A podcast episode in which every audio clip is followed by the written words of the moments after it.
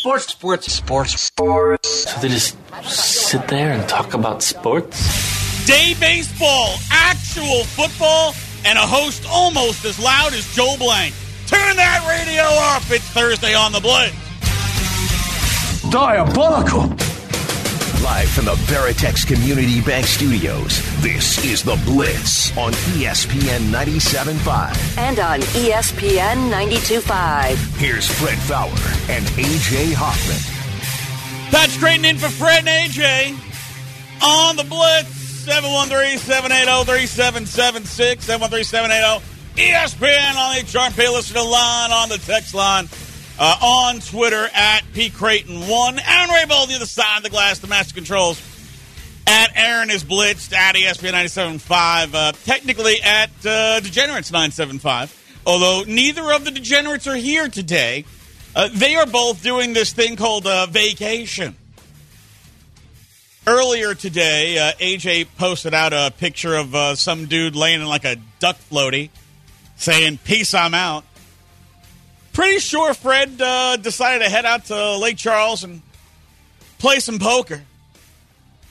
Good idea, considering uh, the roads here are not exactly roads anymore, they're somewhat streams.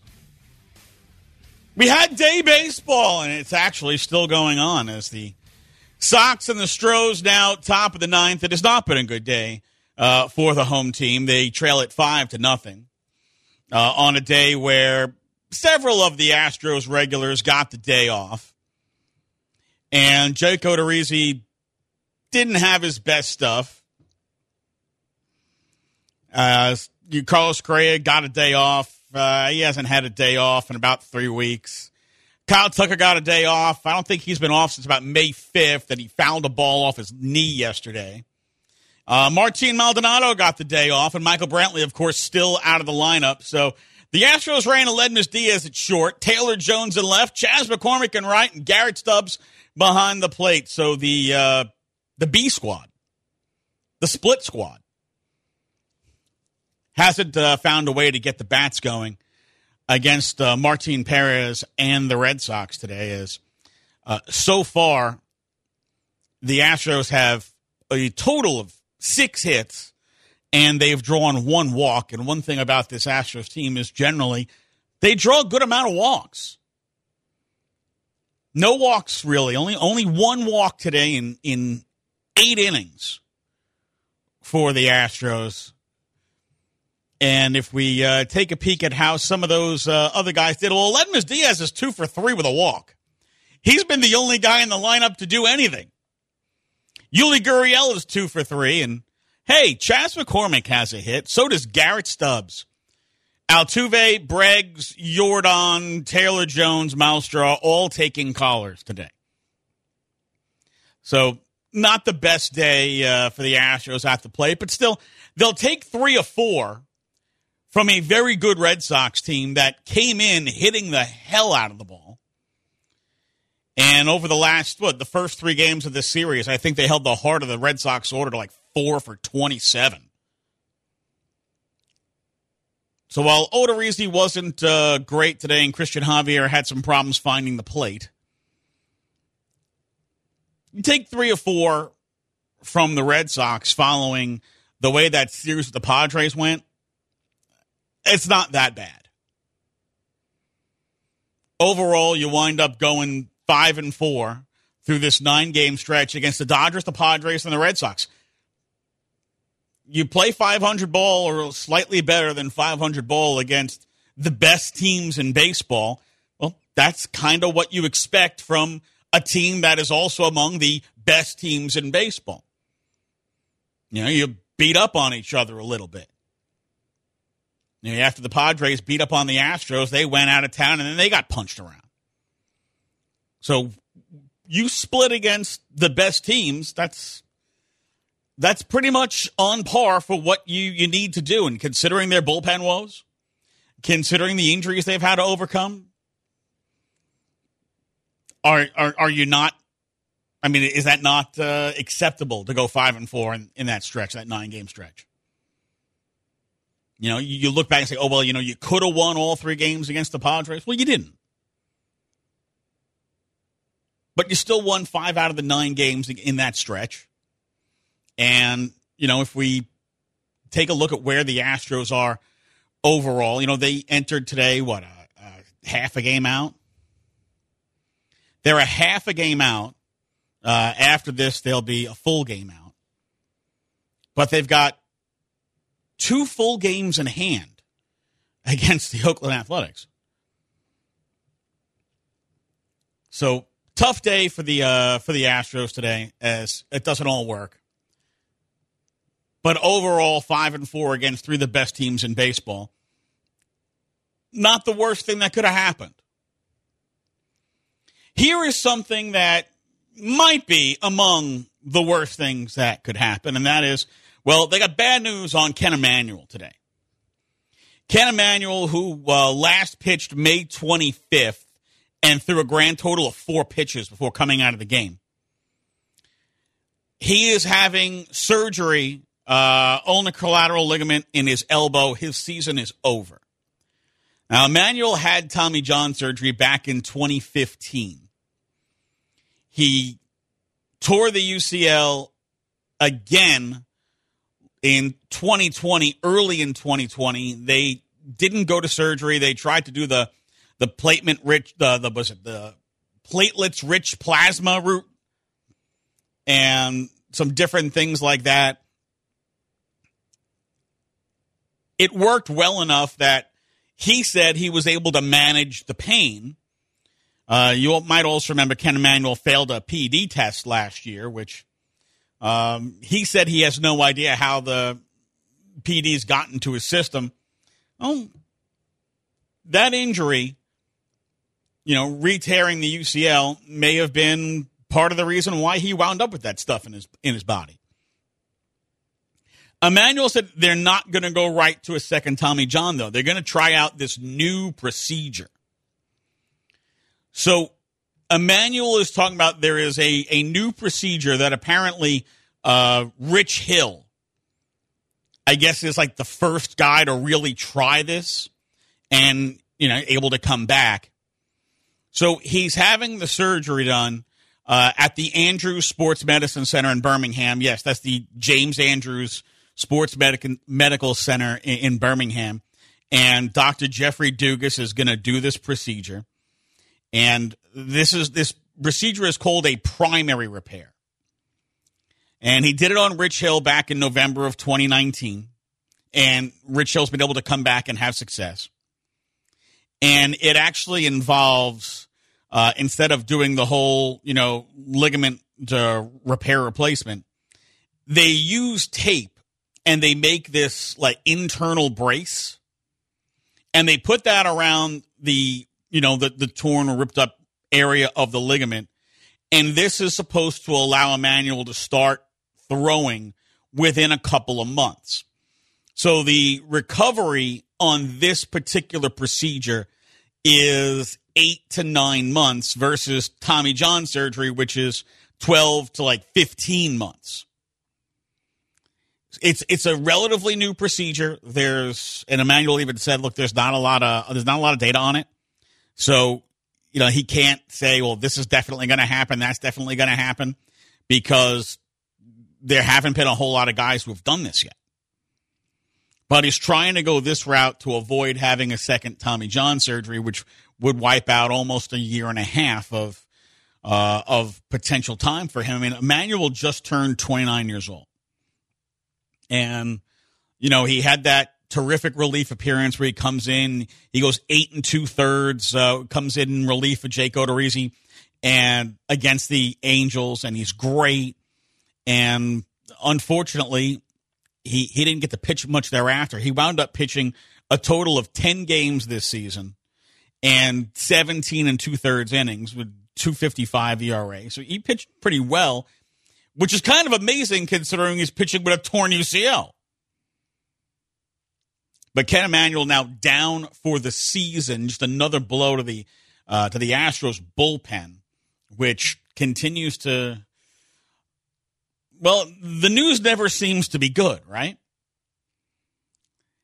Now, as far as things that are also questionable or not so good, Luis Garcia is probably going to the pen when Lance McCullers Jr. comes back. This is a bad decision. Garcia has definitely been one of their five best starters. Like this is is unquestionable to me. He has pitched he's pitched great. And nobody could have expected he would be this good when, you know, he had a, a cup of coffee with them last year when, you know, the they were running out of pitchers, and he'd never pitched above high A. And he has developed a cutter to go along with his slider and changeup that the cutter has become a really good pitch for him. He used to have trouble throwing a slider for strikes. But since he's learned the cutter, he has gotten better command of his slider and he already had a really good change. So here's a guy who is developing at a fast rate because he's he's mastered another pitch. And right now, if you take a peek at their starters, Luis Garcia's got a 272 ERA and a one whip, 1.00, like legit one. If we look at his ERA versus the ERA of, well, all the other starters, guess who the best one is? It's Luis Garcia. Greinke's at 367 after he had that little four game stretch where he couldn't get out of the fifth inning. Jose Urquidy's pitched well. He's at 302 in his four starts.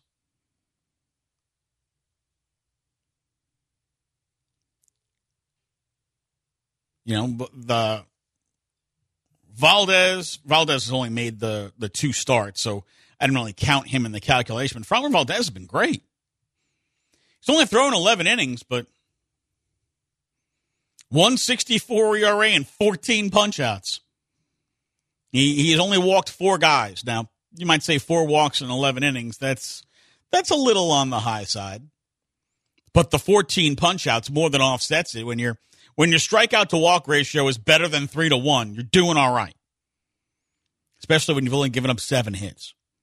Valdez looking very much like the Valdez of 2020 and not the Valdez of 2019. And that's a big deal because Valdez of 2020, that guy's a front of the rotation pitcher. But Jake Odorizzi, and look, I, have got some issues with how they've handled Jake Odorizzi, but clearly Odorizzi does not look like one of their five best starters right now. We'll get more into that and some more Astros on the other side. Patrick Creighton in for Fred and AJ. It's the Blitz.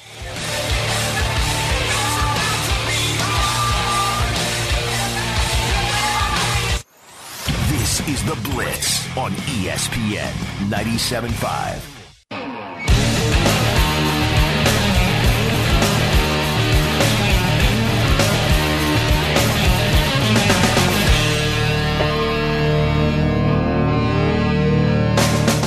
listening to The Blitz on ESPN 97.5. And on ESPN 92.5. Live from the Veritex Community Bank Studios, here's Fred Faour and AJ Hoffman.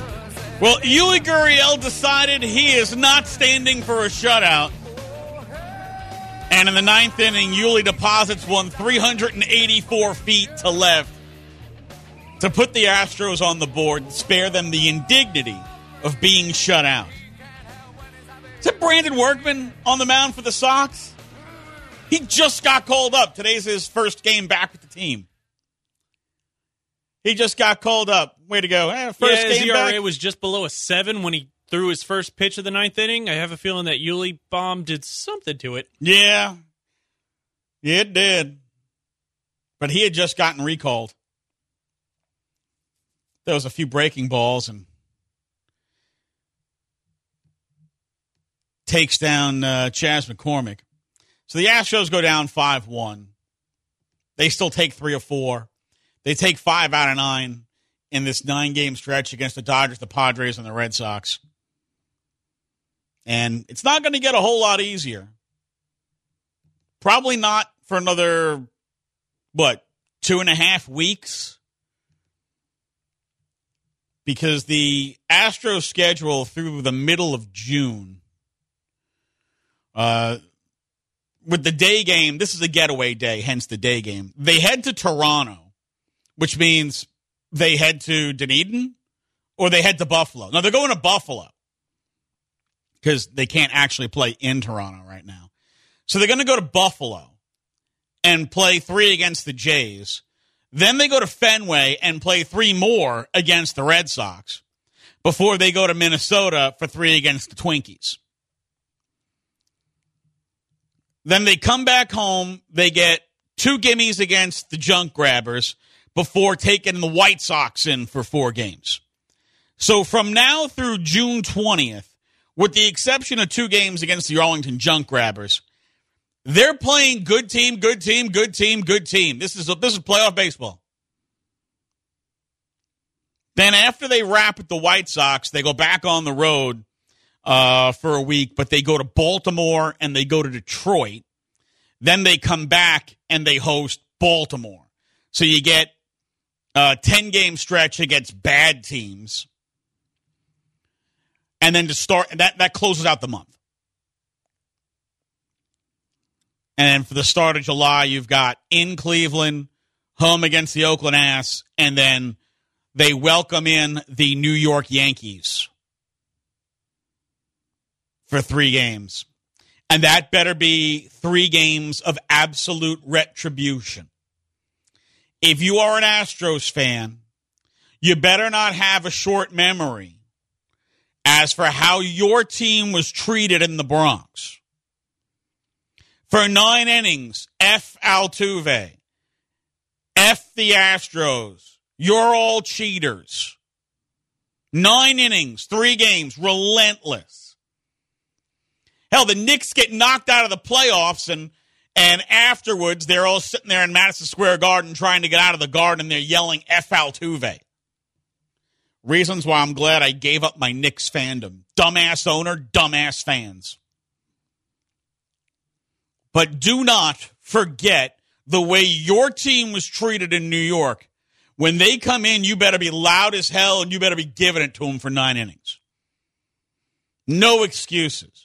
I was very disappointed in Astros fan turnout with the Dodgers coming to town. There were way too many Dodgers fans here. They were way too loud. Uh, there should never be a time when Dodgers fans are as loud or louder than Astros fans in your building. I don't care if they made a concerted effort to travel. This is your park. Stadium holds what, 44,000? Get there and be freaking loud. You don't have to drop the F bombs like the crass New Yorkers. But you absolutely need to give them hell for nine innings, all three games. I don't care if you're up 10, down 10, tie game, give them hell. Be relentless. That's part of what makes Yankee, you know, Yankee Stadium such a, a, great home field. It's not because, you know, of, of, of the, the hallowed ghosts of the past. That's not the same building. This is the house Jeter built, not the house Ruth built. Babe, Lou, Joe, Mickey, Mary, these guys didn't play it. Reggie, they didn't play there. Building was built in 09. Just like, you know, uh, Citi Field, they built it in the parking lot of Shea Stadium. Well, Yankee Stadium, it's just, you know, a couple hundred feet from where the old one was. They just moved it when they built the new building. They even tried to take some of the pillars when they were moving the uh, the old the old monuments. They took some of the pillars from the old building to move them over. But you know, one of the biggest reasons why the Yankees have such a great home field, their fans are relentless. They're loud, they scream, they never stop. Whether they're really smart, educated fans or whether they're bleacher creatures, they are relentless. That's what you need to be. World Series level, loud, relentless, especially against the Yankees. I love the Yankees yelling, Yeah, you're all cheaters. Because the Astros beat the Yankees in 2017. Of course, in 2017, the Yankees were caught cheating and punished by baseball. That fact always seems to, you know, slip past the, all the common sense. Uh, that, that's one of the things I've loved about, you know, the coverage with the Yankees is going right back to the to the beginning. Let's say last year, right, where the Yankees reporters, the beat guys, and they're all talking to, to Boone and the Yankees, and they're like, "Hey, Astros, those cheating SOBs," like, and completely omit the fact the Yankees were caught cheating in 2017 and fined for it, and that they and the Red Sox outing each other and busting each other is why Manfred put out the whole edict of well, the next team we catch is really going to get it. The Yankees were the reason for that. And not one single person who covers the Yankees, locally or nationally, had the common sense or the guts to bring that up for two full years. One thing I can tell you about New York is it's a big deal in New York for, for journalists and, and beat reporters and, and, and people you know who broadcast the games. It's a big deal to keep a measure of impartiality. Right? Like the TV broadcast, if you listen to the Mets radio or TV broadcast, they are not super homers a lot of teams have super homers, especially for their radio broadcasts. Team radio broadcasts are almost not just homer, they're super homer. The TV broadcasts are supposed to be a little more impartial, uh, a little more down the middle with just like a slight slant to your team, uh, you know, in, in certain situations to, to play to the crowd. That's that's how it's supposed to be the, the beat writers aren't supposed to just absolutely suck up and, and kiss ass and and paint it all one way. That's a that's like a hallmark of New York reporting. But when it came to the cheating aspect of the Yankees, you'd think it never happened. It's absolutely embarrassing.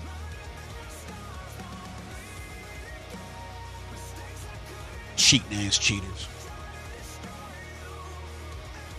You know, it's and it goes back to the same thing. Oh, the, the Astros cheated to win. Well, so did the Yankees and the Red Sox. Let's not forget the Brewers the Mets accused the Dodgers of cheating in 2017.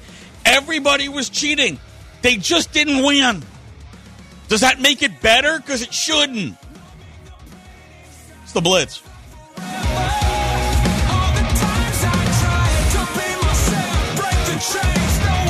ESPN 97.5.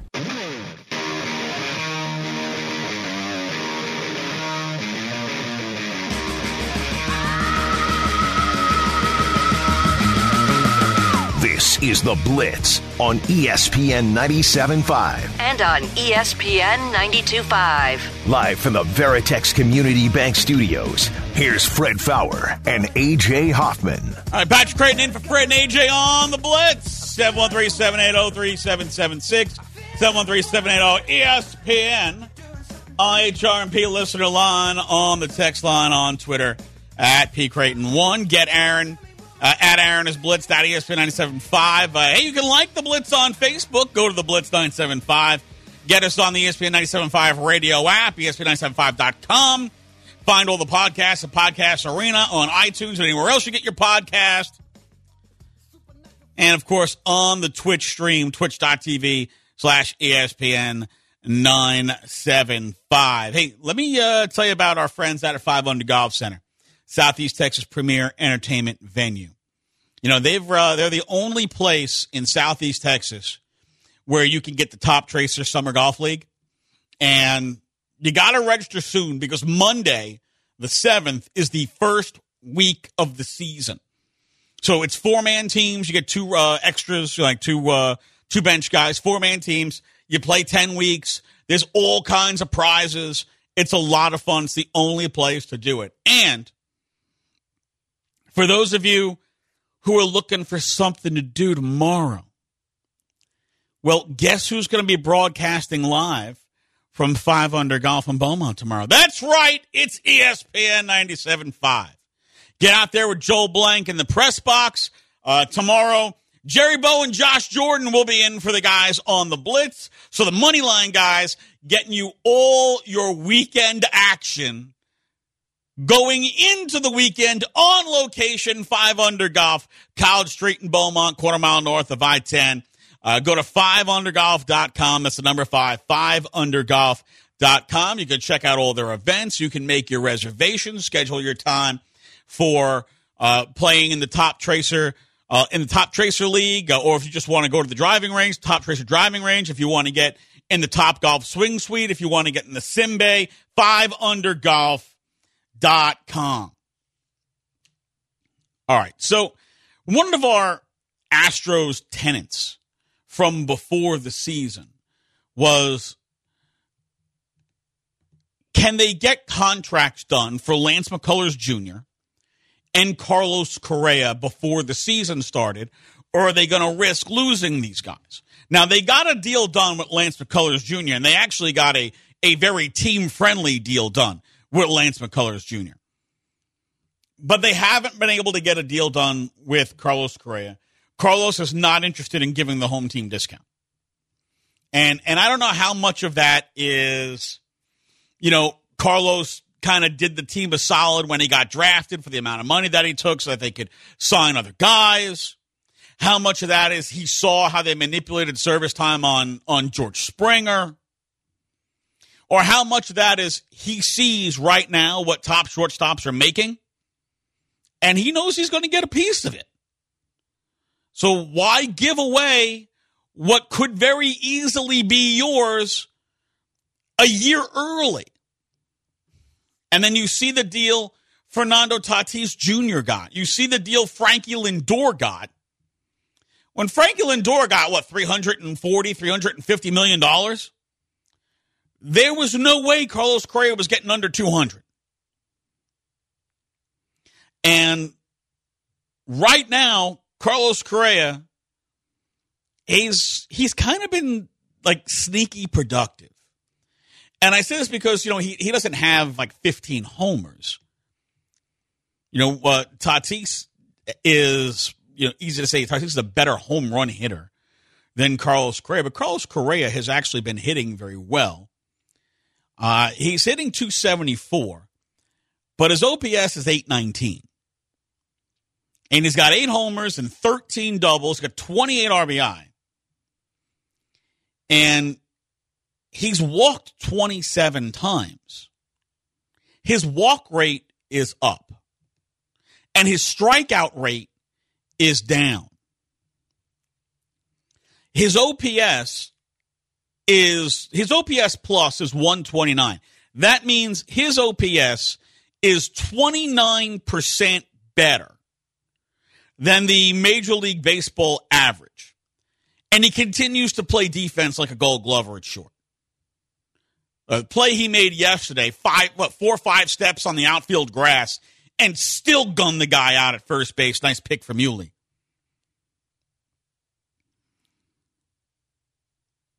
But his on base is up. I mean, last year his on base was 326. And right now it's 361. He's hitting for a better average. He's already got more homers than he hit last year. He uh, better OPS, better on base, better OPS plus. But his his discipline at the plate, his walk rate is almost twelve percent. That would be a career best. His strikeout rate right now is 15.7. That would also be a career best. So he's walking more and striking out less than he has at any other point in his career. He's also not chasing. Last year, Correa chased uh, the worst he's ever chased in his career. He was swinging at a ton of stuff outside the zone, you know, chasing it, forcing it, uh, getting himself out. Almost 34% chase rate last year for Correa. This year, under 26%. That is 5% better uh, than the MLB average this year. He's not swinging at trash. He has gotten a lot better recognition at the plate. And in the month of May, he actually had more walks than strikeouts.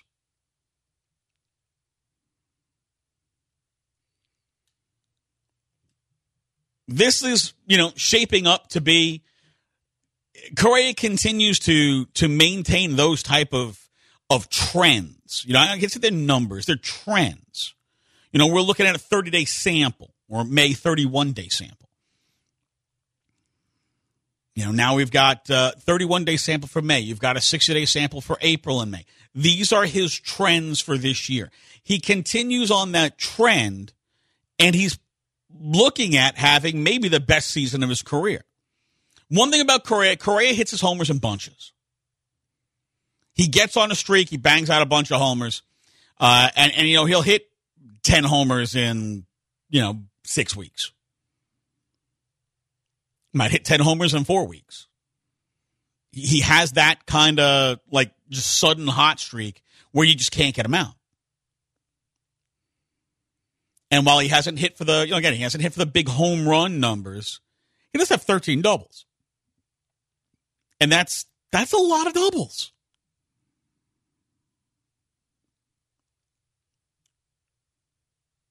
So Correa in in what is essentially a salary year, right? A walk year, a contract year. Correa's performing in the field at the plate. He's performing. And and the reason that this matters because one way or another they've got to make a decision with Carlos Correa. And when it comes to Correa, either you're going to give him a long term deal or you're going to offer him arbitration. You're going to give him a qualifying offer, uh, and then he's going to decline the qualifying offer and he's going to become a free agent. Now, if you offer the, if you give him the QO and he declines and he signs with somebody else, you're eligible for draft pick compensation. Normally, that draft pick compensation would be uh, after the second round of the draft. Hold on, take that info and stick it in your back pocket. Because if we look at what the Astros' strengths and weaknesses are right now, and guys who could potentially be available uh, as the deadline comes around. And keep in mind, everybody that I've talked to that covers the team or, you know, that covers baseball nationally, they all think the Astros are going to be buyers at the deadline. And that flies directly in the face of everything that we've heard, you know, from Jim Crane and, you know, from James Click, which is they do not want to be taxpayers. Technically, the Astros were taxpayers last year. They were, they were with the, short season, they were over, you know, by, by just a little bit. They paid like $3.1 million in tax. Not, not a lot of tax but they paid tax. That means that if they pay tax this year, the rate goes up. So the first year that you're a taxpayer, you pay 20%. The second year that you're a taxpayer, you pay 30%. And if you're going to have to, and you only pay on the amount that you go over. So if they go $10 million over, they'd have to pay 3 million in tax which like grand scheme of things, not not that much when you're talking about going for a World Series, right? You you go to the World Series and you'll do more than that just in World Series merchandise. If you win the World Series, you'll do like 30 times that in, in merchandise. So the idea of, oh, well, you know, we can't go over the taxes, we'll just get crushed. Not true. But obviously, Correa is going to want a contract that is going to pay like a champion. And if he puts up a year where he hits 270, 280 and 370 on base and 850 OPS, and he's got 25, 30 homers and he plays gold glove defense, he's going to get paid like a champion. That is going to happen. But as we look to like, what do they do? Like, you know, can they make uh, can they make moves uh, at the deadline? Can they can they bring guys in? Yeah, they can, but there's there's ramifications for doing so beyond just the the tax. There's a draft pick issue also. I'll explain that on the other side. Patrick Creighton for Fred and AJ. It's the Blitz.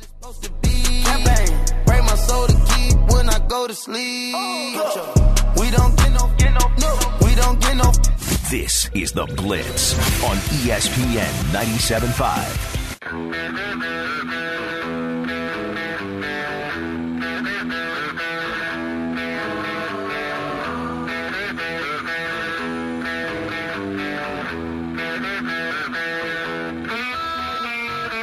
are listening to The Blitz on ESPN 97.5. And on ESPN 92.5. Live from the Veritex Community Bank Studios, here's Fred Faour and AJ Hoffman. All right, PC and Fred and AJ on The Blitz. Hey, have you signed up for our ESPN 97.5 listener email yet? Because you get the latest info on what's happening with your favorite radio station, us, including upcoming events like being out at 5 under golf at Beaumont tomorrow, giveaways, which we'll have later on in the show, and a chance to be highlighted as our listener of the week. Go to E ESPN975.com and subscribe. So, remember we were talking about uh, if the Astros exceed the competitive balance tax, and they have because they'd be a quote second time taxpayer two seasons in a row, they'd have to pay a 30% tax on the overages. So 30% on whatever they spend over the $210 million. Here's, here's the kicker. After, when, when you consider the Astros kind of got kicked in the you know what's with the sign stealing stuff, and baseball stripped them of two firsts and two seconds and like obliterated their international pool money. If they pay the tax this year, they get kicked again on draft compensation. So let's say uh, whether it's Carlos Correa or it's Justin Verlander, anybody who's eligible to get a QO, they make the QO on that guy and then they decline the QO and they sign somewhere else. Normally, you'd get a compensatory pick after the second round. But if they'd be a 30% taxpayer second time around, that becomes comp picks after the fourth round. So not only do they have to pay the tax, they get kicked in the draft when they come to their compensatory picks. And for a team that hasn't had a first or a second for two years, that probably figures into their thinking, especially when you consider who the new GM is. So that makes it, you know, questionable. Okay, how much are, are they really willing to do? How much are they really willing to take on? Now, because they added uh, Ralph Garza Jr. to the 40 man roster, they now had to give him a, they had to give him a, a major league contract well, now he counts against the luxury tax uh, com- computations. And right now, uh, according to Spotrac, when you add in the prorated contract for Ralph Garza, the Astros are about $1.75 million from the tax. For them to bring in basically anybody to make any move on the 40 man roster, it's going to be almost impossible for them not to go over the tax unless they ship somebody out. But realistically, they don't like, like they don't have guys that they can ship out. They don't have just guys who are extras who are desirable to other teams that are making a, a decent amount of money they can go move on from. Right? I mean, unless they make the decision that they're going to move Jake Odorizzi at, at the deadline, which I don't think they will do. Uh, unless they can get somebody, and, and I mean somebody, uh, to want to take on Joe Smith's contract, and don't see that happening. Although Joe Smith did pitch a clean inning today. It was nice to see him get his ERA down to 6.61. That's not a guy who, who they're going to be able to move and, and move his salary. Aledmys Diaz is like the next guy on the list. He's making $3 million. Not a lot of money. He's still arbitration eligible. Uh, but he is their super utility guy. Played short today. He's played left. He's played right. He's played first, second, and third. And he's also literally one injury away from being an everyday player. You can't move him without making the team worse. And that's really where, you know, the numbers kind of end, right? Because after Brooks Raley, who makes $2 million, and Ryan Stanek, who makes 1.1, everybody else on the team is making 640 and less. Your, minimum contract range. So there's not there's not guys that you can move like to move salary per se that aren't going to negatively impact your baseball team. And again, everybody that I've talked to, locally, nationally, uh, guys who cover the Astros, guys who cover baseball in general, they all think the Astros are going to be buyers at the deadline. And I'm just not sold on it because, you know, the team, the front office, the owner, They've been so adamant they don't want to pay the tax. Everything they did this off season was about not paying the tax. And when we get to July, when we get to the when we get to the break, right after they finish that three game series the Yankees, we go to the All Star break. Right, this is where you're cutting the cream from the chafe. Now, either you're in or you're out. You're trying to win a World Series or you're not. And if the Astros are legitimately trying to win a World Series, then you have to make the moves that are going to get you those players. Right? You, you need more role players in order to get to the promised land if you're the Astros. And having the seven starters, you know, Lance McCullers Jr. comes back, and then you've got Luis Garcia, you got Christian Javier, and they're kind of like bumped to the pen. Having those seven starters so important because, again, from the beginning of the year, Urquidy is going to be on an innings limit. Valdez is going to be on an innings limit. Javier is going to be on an innings limit. McCullers Jr. is going to be on an innings limit. Garcia is going to be on an innings limit. Only Greinke can give you 200 plus. Don't have to worry about an innings limit with Odorizzi. He's a veteran pitcher, and Generally, he's the five inning pitcher anyway, so he's not going to throw more than 100. And with the amount of time that he's missed, there's no way he throws more than 150 innings, including the postseason this year. But all the other guys, you got to watch their numbers. And if you can, all right, well, I got to skip this guy, or you know, we'll we'll, we'll shut him down for uh, a week or so and give his arm a little rest here. We'll move this other guy in, and the fact that you can do that, or you could do some tandem pitching you know, you have guys throw less innings and then you tandem them up with, with either a Garcia or a Javier and, and you, you tandem their, you know, five innings, four innings, four innings, four innings, etc. you can monitor innings that way. When you get into the dog days of summer, you really have to be aware of where those innings are. Because acquiring starting pitching is going to be expensive as all hell. Now, if you can get some pen help, you know, you could get guys who aren't necessarily uh, expensive in salary. Like Richard Rodriguez of the Pirates. He's been their closer, and he's been really good. Uh, he throws, I don't know, 93, but he's got a 27.5% strikeout rate and a 6.5% walk rate. He's 31. Uh, he's pitching really well. He's under team control through 2023. He only makes a million seven this year, of which, if you acquire him around the deadline, you only have one third of that prorated to you. When you have a guy who's pitching well and is cheap, it's going to cost prospects. Or you've got to take on a bad contract to get him in.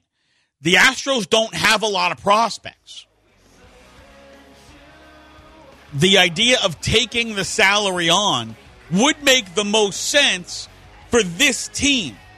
And and isn't that what we should be about? This team, this group, this core. They're not going to get any younger. If you're focused on, well, how do we rebuild the farm system? How do we keep the draft picks? Then you're not focused on how do we win the World Series. And while Bregman and Correa and Yordan and Altuve are all still prime players, that should be the focus every single year while they are. All right, we had actual football today. We'll get to it next on a Blitz.